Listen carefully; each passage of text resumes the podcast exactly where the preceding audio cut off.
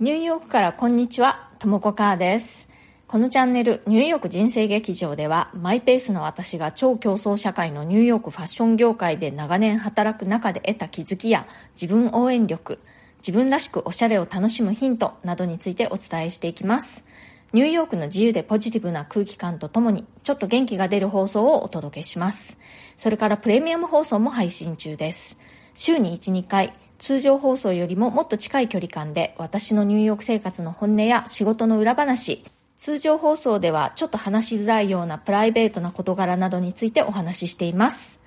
えお申し込みはボイシーのウェブサイトからの方が、えアプリからよりも金額的にお得になりますので、ブラウザを開いて、ボイシーのウェブサイトの方からお申し込みください。それでは今日もよろしくお願いします。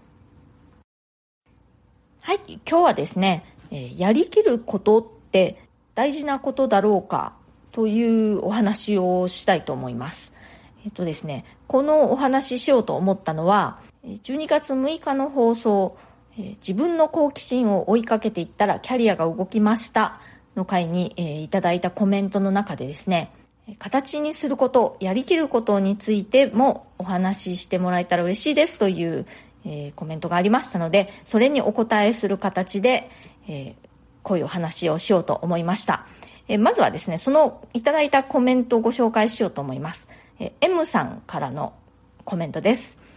いつも素敵なお話をありがとうございます。好奇心に素直な行動力、かっこいいです。私は好奇心があって始めてみてもすぐ飽きてしまうことが多いです。今度ぜひ好奇心から形にすること、やりきることについてもお話ししてもらえたら嬉しいです。ということで、えー、M さん、コメントありがとうございます。えっと、結論から言いますと、私は無理にやりきったりね、形にしなくていいって思うんですよね。むしろね、せっかく始めたんだからと思って、あの嫌なのにね、無理やりあの続けなきゃとか、やりきらなきゃってやってる方が、えー、時間を無駄にしてしまうと思うんですよね。だから、飽きてしまったものは、もう、あの、どんどん捨てちゃって OK だと思うんですよ。私もいろんなことをやってね、いろんなことに手を出して、全然何の形にもなってないものってたくさんあります。例えばね、え語学でも、英語はね、ずっと続けることができたんですけれども、えー、他の言語、あの、フランス語はね、私2回チャレンジしてるんですけれども、2回とも割とすぐに挫折してしまって、全くものになっていません。1回目はね、日本での大学での、あの、第二外国語としてね、履修して、で、その時ね、履修する必要なかったんですけれども、取りたかったんですよね。それで取って、で、あの、落としました。で2回目はね、えー、ニューヨークに来てからで、その時ね、私、マーク・ジェイコブスっていうブランドで働いていたんですけれども、周りがね、なぜかフランス人だらけだったんですね。私のボスもフランス人だったし、うん、とにかくね、なんかこう、周りにフランス人がいっぱいいる環境だったんですよ。で、いつもフランス語が飛び交っていて、なので、あ、今ってフランス語を勉強するのにベストの環境なんじゃないか？と思って、えー、習いに行き始めたんですけれども、割とほんとすぐにね、挫折しました。あとはね、楽器でももうギターとかね、もう何台か買ったんですけれども、全然ものになってないですし、三味線はね、まあ10年ぐらい習って、今ちょっとお休みしてるんですけれども、まあ何かになったかといえば、特に何にもなってないですね。あんま上手じゃないですね。あとはね、あの、私自分自身の洋服のブランドを持っていたこともあるんですよ。でもね、それも、まあ2年ぐらいで、もう大変になって辞めちゃったんですね。あとはね、ニューヨークで演劇のワークショップに参加したりね、その演劇学校でクラスを取ったりしていたこともありました。けど別にそれも何にもなってませんしね。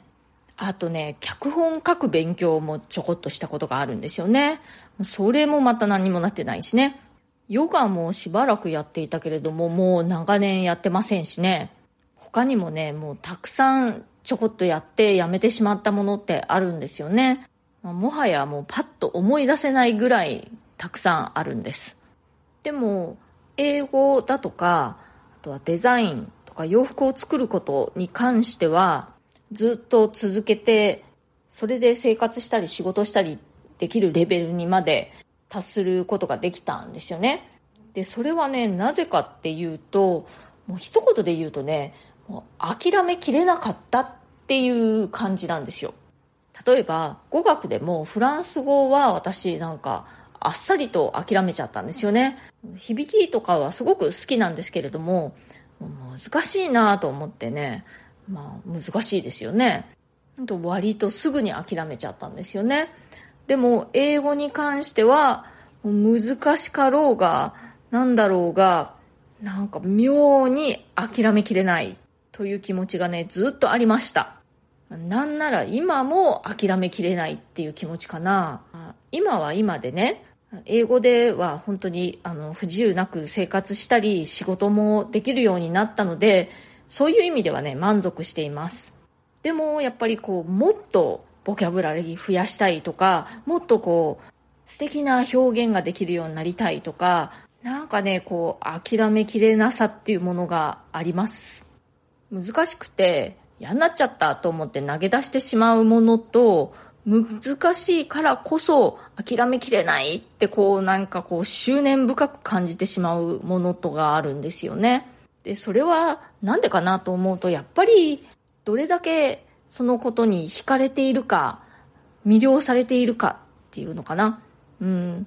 もっと簡単に言うとどれだけ好きかっていうことじゃないかなと思うんですよね。で私さっきあの三味線は10年ぐらい習ってたって言いましたけれども他の楽器はねその10年も続かなかったんですよ。本当にもうあのちょこっとやって数ヶ月でやめてしまうとかそんな感じだったんですけれども三味線に関してはまあ言ってみれば10年も続いたわけですよ。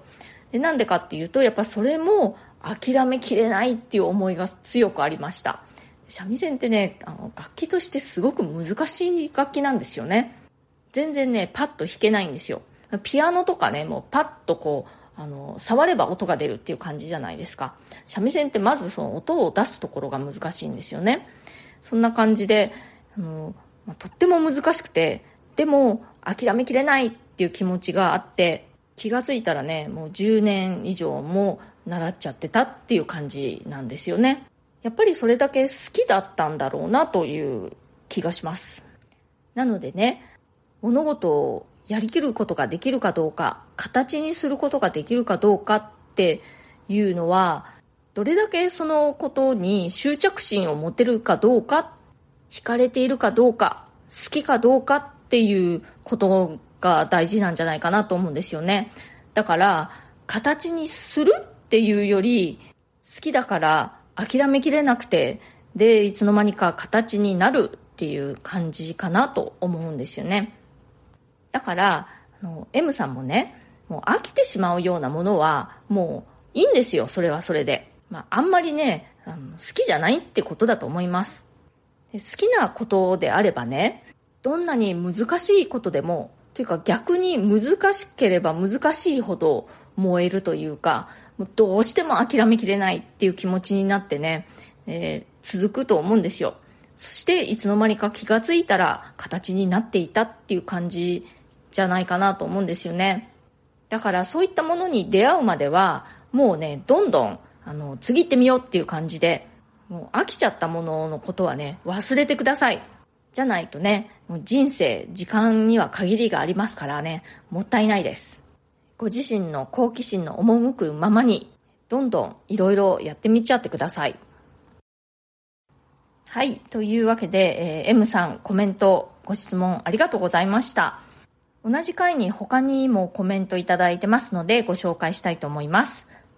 北山優さん、